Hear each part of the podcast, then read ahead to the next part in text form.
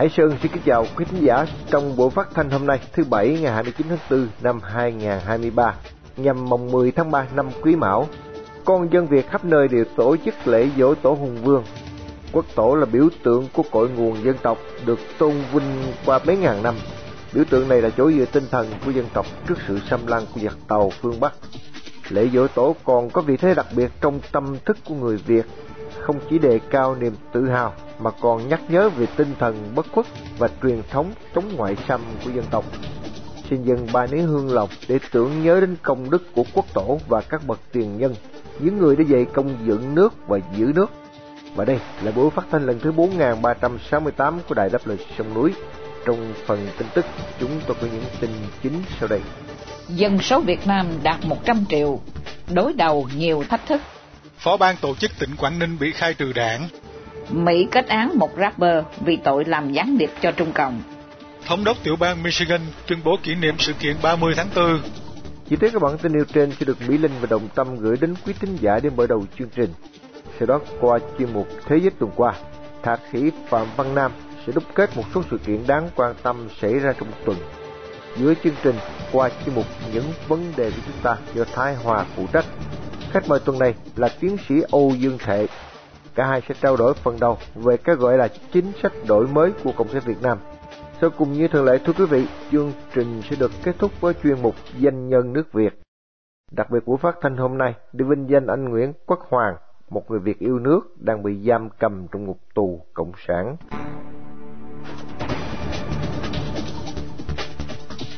Mở đầu chương trình, mời quý thính giả theo dõi phần tin tức sẽ được Mỹ Linh và Đồng Tâm trình bày sau đây.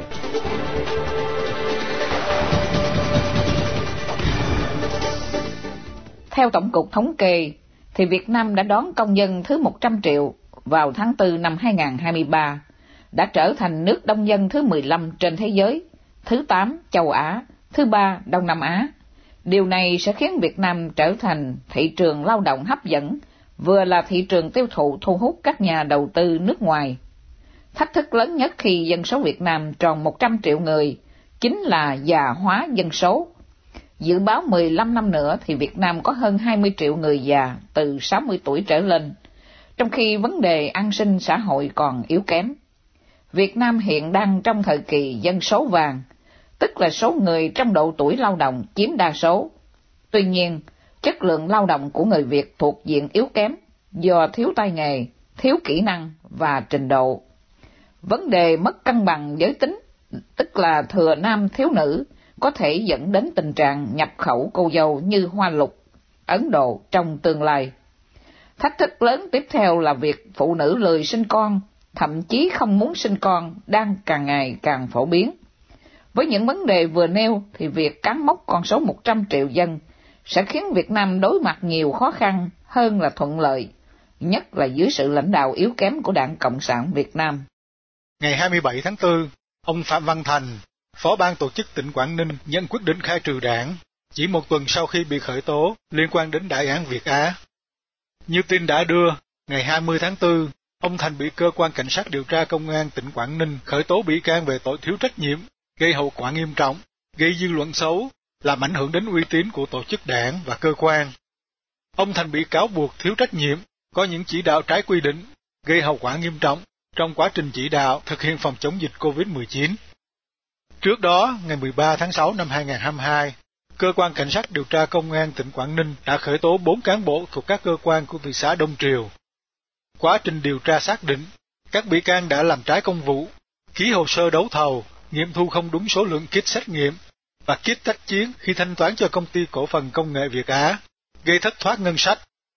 Sự việc xảy ra trong thời gian ông Thành làm bí thư thị ủy, chủ tịch thị xã Đông Triều Đại án Việt Á xảy ra vào tháng 12 năm 2021 với việc bắt giam ông Phan Quốc Việt, Chủ tịch Hội đồng Quản trị kiêm Tổng Giám đốc Công ty Việt Á, cùng bốn cấp dưới, cựu Giám đốc và Kế toán trưởng CDC Hải Dương. Các lãnh đạo của Việt Á bị cáo buộc đã thổi giá bộ kit xét nghiệm COVID-19 lên khoảng 45% và đút lót cho các đối tác khoảng 800 tỷ đồng. Ông Brakazel Bra Michael, một rapper và là cựu thành viên của nhóm nhạc hip hop Fuji, vừa bị một tòa án ở Washington kết án với 10 tội danh về hành vi làm đặc vụ cho nước ngoài và vận động hành lang cho chính phủ Trung Quốc.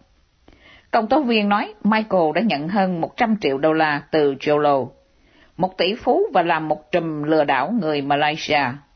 Ông Lô bị buộc tội chủ mưu vụ bê bối trong một quỹ đầu tư tại Mã Lai, một vụ lừa đảo 4,5 tỷ đô la. Thống đốc tiểu bang Michigan, bà Gretchen Whitmer, vừa ra một tuyên bố kỷ niệm biến cố 30 tháng 4 1975 mà bà gọi là Tháng Tư Đen, nhân dịp 48 năm ngày kết thúc chiến tranh Việt Nam. Sự kiện được cho là nằm trong nỗ lực nâng cao nhận thức của cộng đồng, nhất là cho thế hệ trẻ về sự kiện lịch sử quan trọng này.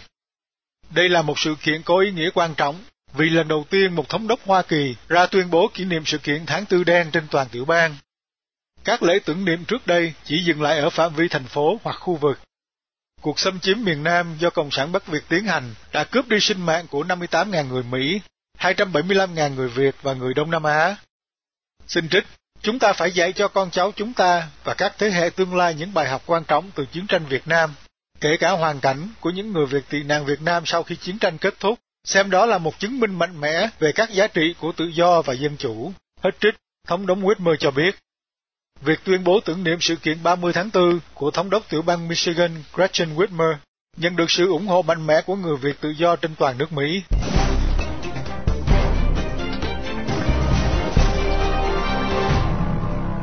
Tiếp tục chương trình, mời quý thính giả theo dõi chương mục Thế giới tuần qua do Thạc sĩ Phạm Văn Nam, nguyên Thứ trưởng Bộ Phát triển Kinh tế và Gia cư của tiểu bang Massachusetts, đặc trách về thương mại quốc tế phụ trách.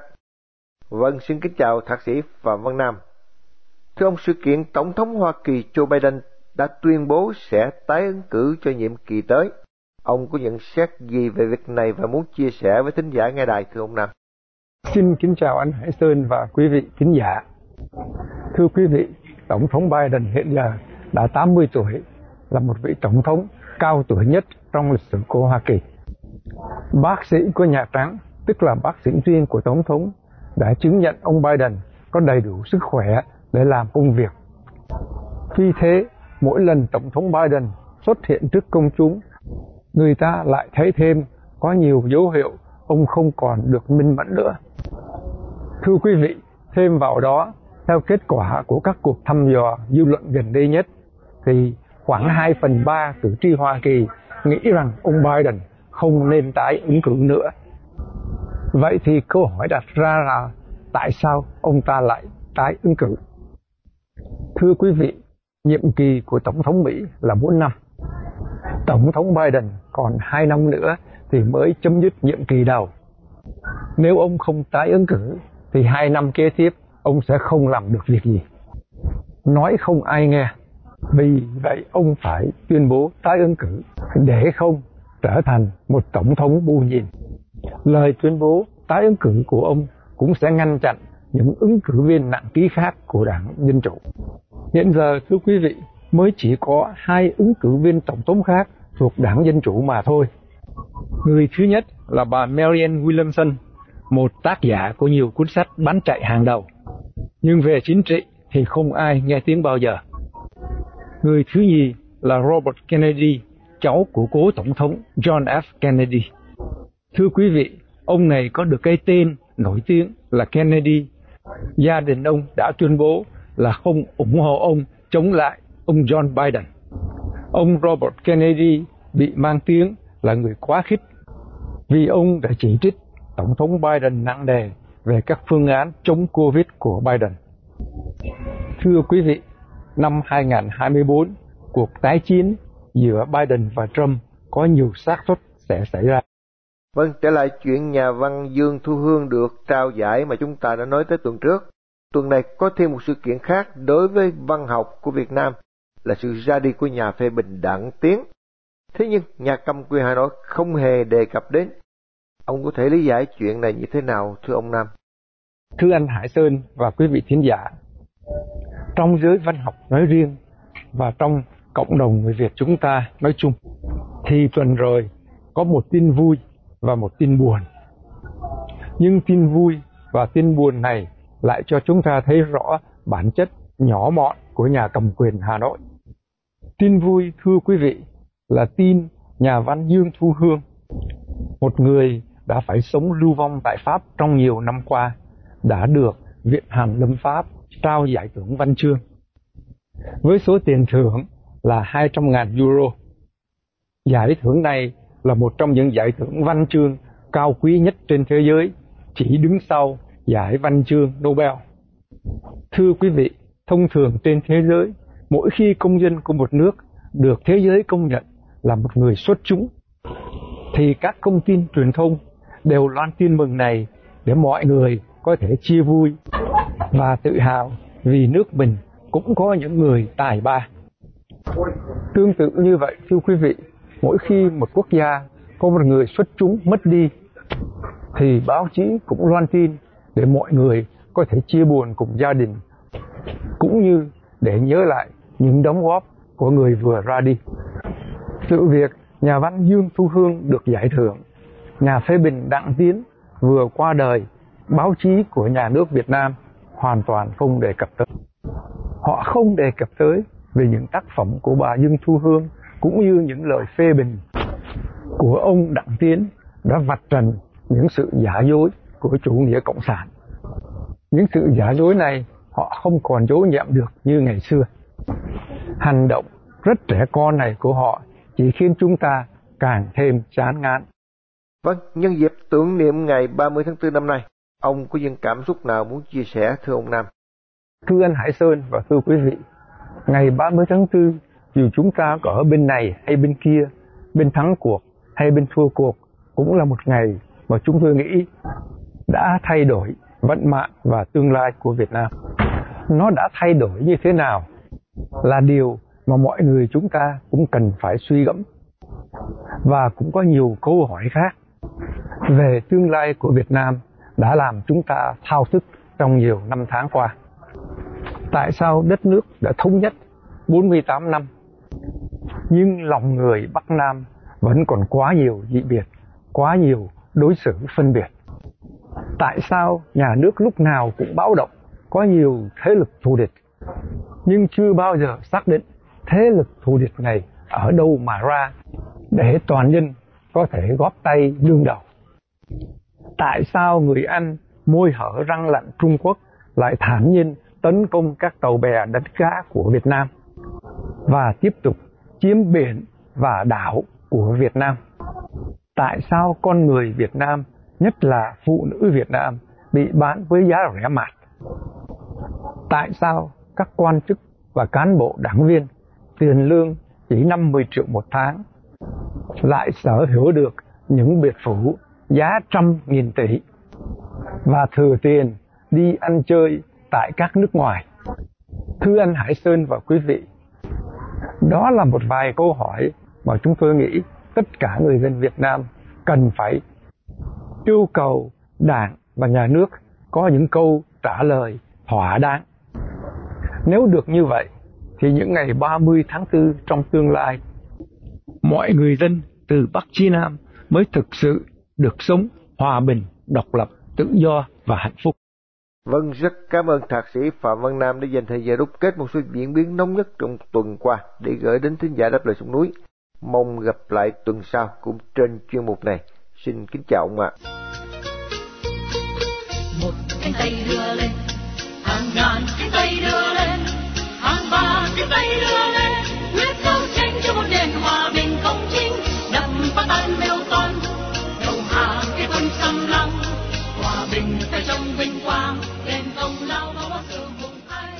Tiếp theo đây như thường lệ vào mỗi tối thứ bảy, mời quý thính giả theo dõi chuyên mục những vấn đề của chúng ta do Thái Hòa điều hợp.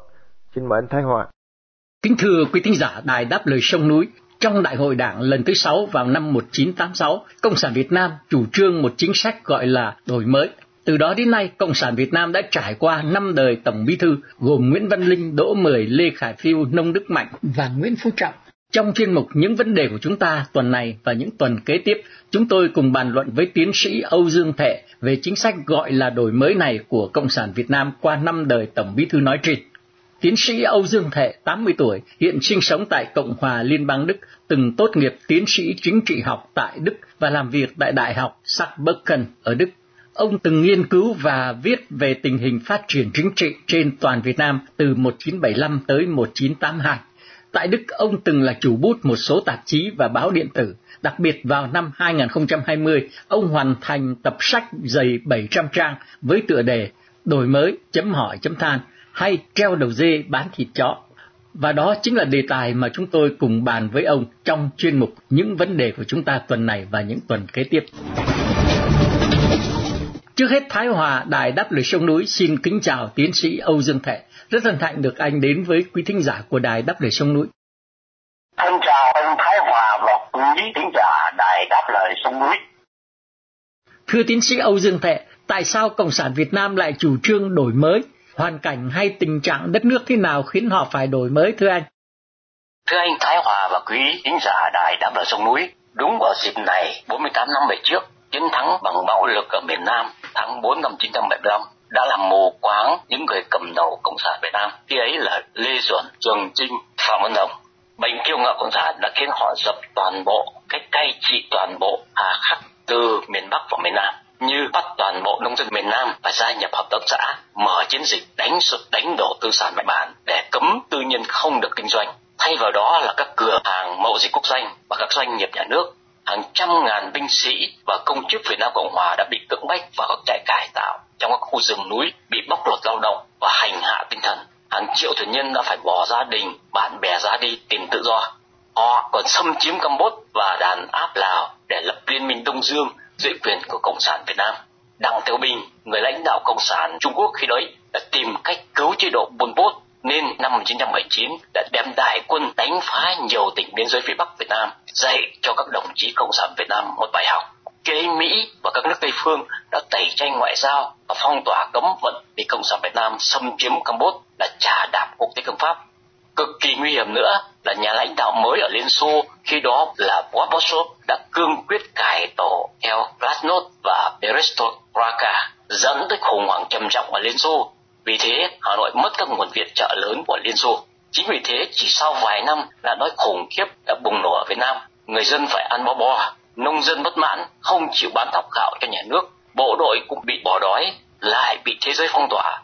Tình hình cực kỳ nguy hiểm này trên mọi mặt có thể làm cho chế độ toàn trị mất quyền kiểm soát. Chính vì thế, họ phải tìm mọi cách, mọi sách lược để thoát khỏi nguy cơ sợi chỉ treo ngàn cân vào giữa thập niên 80 của thế kỷ trước vì vậy, Đại hội 6 tháng 12 năm 86 dưới sự chỉ đạo của Trường Trinh đã mở đại hội thề thốt đổi mới toàn bộ ở Việt Nam để Nguyễn Văn Linh lên làm tổng bí thư thưa anh. Thưa tiến sĩ Âu Dương Thệ, việc đổi mới ấy như vậy là do nhu cầu của người dân hay là của Đảng Cộng sản thưa anh? Và nhu cầu ấy là gì ạ? Thưa anh, khi ấy lòng dân là muốn thay đổi thực sự và toàn diện, không chỉ trong kinh tế mà cả trong chính trị đa số nhân dân muốn có hòa giải thực sự chấm dứt kỳ thị Nam Bắc để cho tư nhân được tự do làm ăn.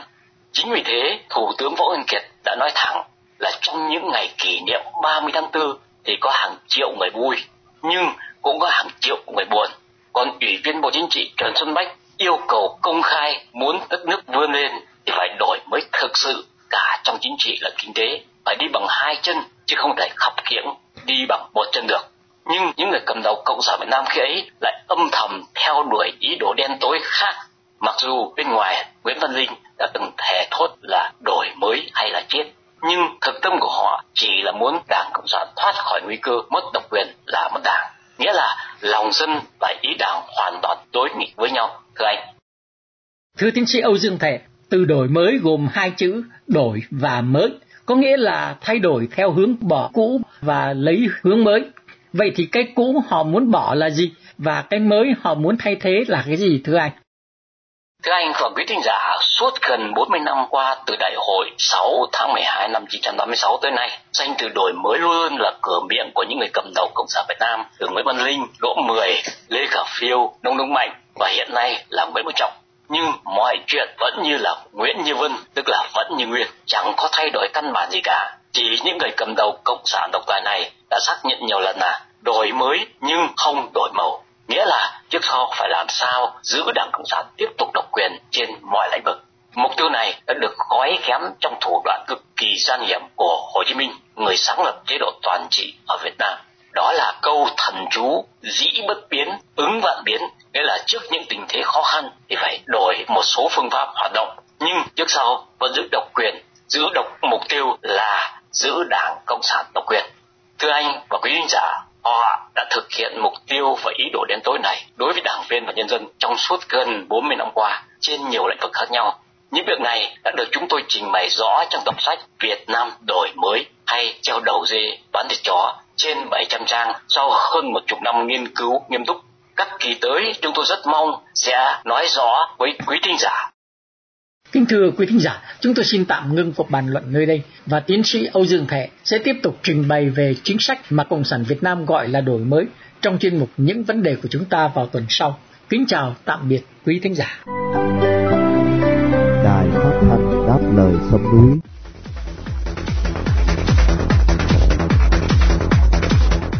Kính thưa quý thính giả, một người có tấm lòng yêu nước, thanh liêm, tận tâm bảo vệ miền Nam tự do đã cùng đồng đội chiến đấu đến viên đạn cuối cùng.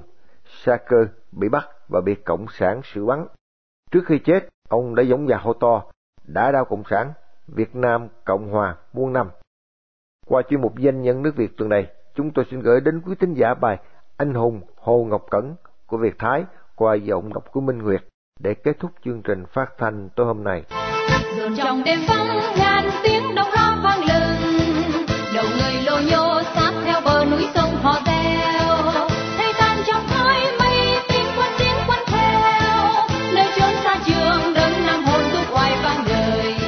nếu tôi thắng trong cuộc chiến, tôi sẽ không kết án các anh như các anh kết án tôi. Tôi cũng không làm nhục các anh như các anh làm nhục tôi. Tôi cũng không hỏi các anh câu mà các anh hỏi tôi. Tôi chiến đấu cho tự do của người dân. Tôi có công mà không có tội. Không ai có quyền kết tội tôi. Lịch sử sẽ phê phán, xét đoán các anh là giặc đỏ hay tôi là ngụy. Các anh muốn giết tôi, cứ giết. Xin đừng bịt mắt. Đã đảo cộng sản việt nam muôn năm đó là những lời nói cuối cùng đầy khí phách của đại tá Hồ Ngọc Cẩn trả lời người Cộng sản trước khi bị hành hình tại sân vận động Cần Thơ vào ngày 14 tháng 8 năm 1975. Hồ Ngọc Cẩn sinh ngày 24 tháng 3 năm 1938 tại Cần Thơ, trong gia đình có truyền thống chống cộng. Thuở nhỏ rất khỏe mạnh, tánh tình hiền hậu, sống giản dị và ít nói. Năm 1945, khi ông bắt đầu đi học thì chiến tranh Pháp Việt bùng nổ nên việc học bị gián đoạn. Mãi đến năm 1947, ông mới trở lại học đường. Năm 1951, ông nhập học trường thiếu sinh quân tại quân khu Gia Định, ra trường mang cấp bậc trung sĩ. Nhờ đầu ưu hạng về môn vũ khí, ông được chọn ở lại làm huấn luyện viên vũ khí cho trường. Năm 1962, Bộ Quốc phòng mở khóa sĩ quan đặc biệt, ông được theo học khóa đầu tiên, ra trường với cấp bậc chuẩn úy. Sau đó, ông thụ huấn khóa huấn luyện biệt động quân và thuyên chuyển về tiểu đoàn 42 biệt động quân. Tiểu đoàn 42 luôn hành quân ở các tỉnh Cần Thơ, Chương Thiện, Sóc Trăng, Bạc Liêu và Cà Mau. Nhờ chiến đấu gan dạ và có tài chỉ huy, ông được thăng cấp đặc cách nhiều lần tại mặt trận. Cuối năm 1966, ông thuyên chuyển sang sư đoàn 21 bộ binh, làm tiểu đoàn trưởng tiểu đoàn 1, trung đoàn 33. Sau trận Mậu Thân năm 1968, ông thăng cấp thiếu tá. Năm 1970, ông thăng cấp trung tá và thuyên chuyển sang sư đoàn 9 bộ binh, nhận chức trung đoàn trưởng trung đoàn 15. Ông là một sĩ quan được tưởng thưởng nhiều huy chương nhất trong quân lực Việt Nam Cộng Hòa. Năm 1972, ông dẫn trung đoàn 15 từ miền Tây lên giải tỏa thị xã An Lộc. Năm 1973, ông vinh thăng đại tá lúc vừa 35 tuổi, về làm tỉnh trưởng kiêm tiểu khu trưởng, tiểu khu Chương Thiện. Ông là vị tỉnh trưởng trẻ tuổi nhất của Việt Nam Cộng Hòa. Năm 1975, ngày 30 tháng 4, đến gần 10 giờ tối, tức nửa ngày sau khi Tổng thống Dương Văn Minh ra lệnh đầu hàng, tiểu khu Chương Thiện vẫn tiếp tục chiến đấu ác liệt. Cuộc chiến kéo dài đến 11 giờ đêm ngày 1 tháng 5 năm 1975. Vì hết đạn, ông ra lệnh cho thuộc cấp buông súng và ông bị bắt. Bọn Việt Cộng áp giải ông từ Chương Thiện về thành phố Cần Thơ, hành quyết ông tại sân vận động ngày 14 tháng 8 năm 1975. Trước khi bị đưa vào cột trụ xử bắn, ông yêu cầu được mặc quân phục và chào quốc kỳ Việt Nam Cộng Hòa, nhưng lời yêu cầu này bị Việt Cộng bác bỏ. Khi trở về từ An Lộc, Đại tá Hồ Ngọc Cẩn dẫn trung đoàn 15 tăng phái cho sư đoàn 7 bộ binh đánh nhiều trận ở vùng biên giới Việt Miên.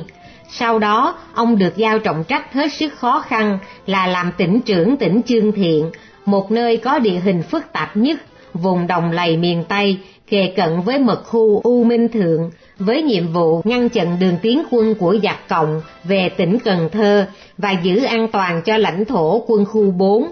Do đó, những đóng góp và hy sinh của Đại tá Hồ Ngọc Cẩn được xem là quân công. Suốt đời ông tận tụy với nước non, tiếng tâm lừng lẫy, giữ những chức vụ quan trọng mà vẫn khiêm nhường, sống trong sáng và thanh liêm, tâm tư lúc nào cũng hướng về thế hệ đàn em.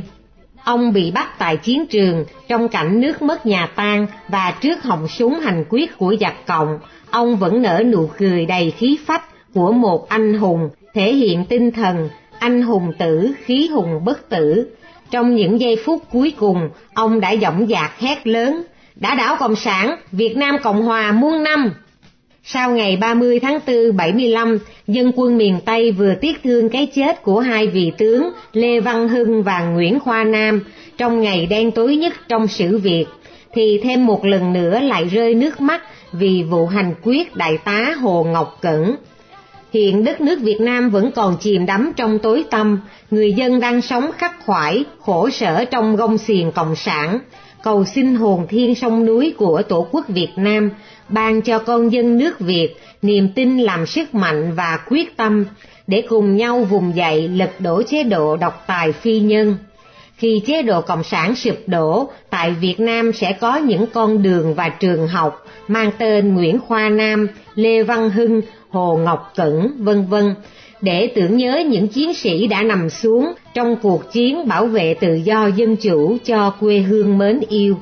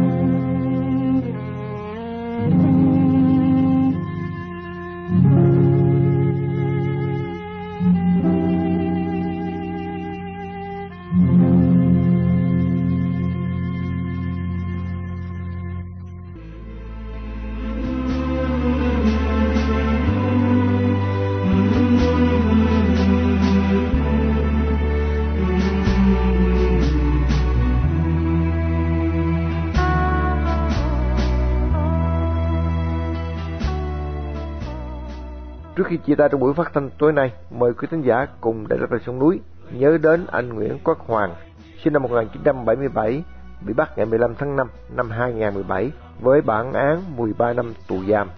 Một người Việt đang bị nhà cầm quyền cộng sản giam cầm trong ngục tù vì lòng yêu nước, lẽ phải và sự đóng góp tích cực vào tiến trình dân chủ hóa Việt Nam.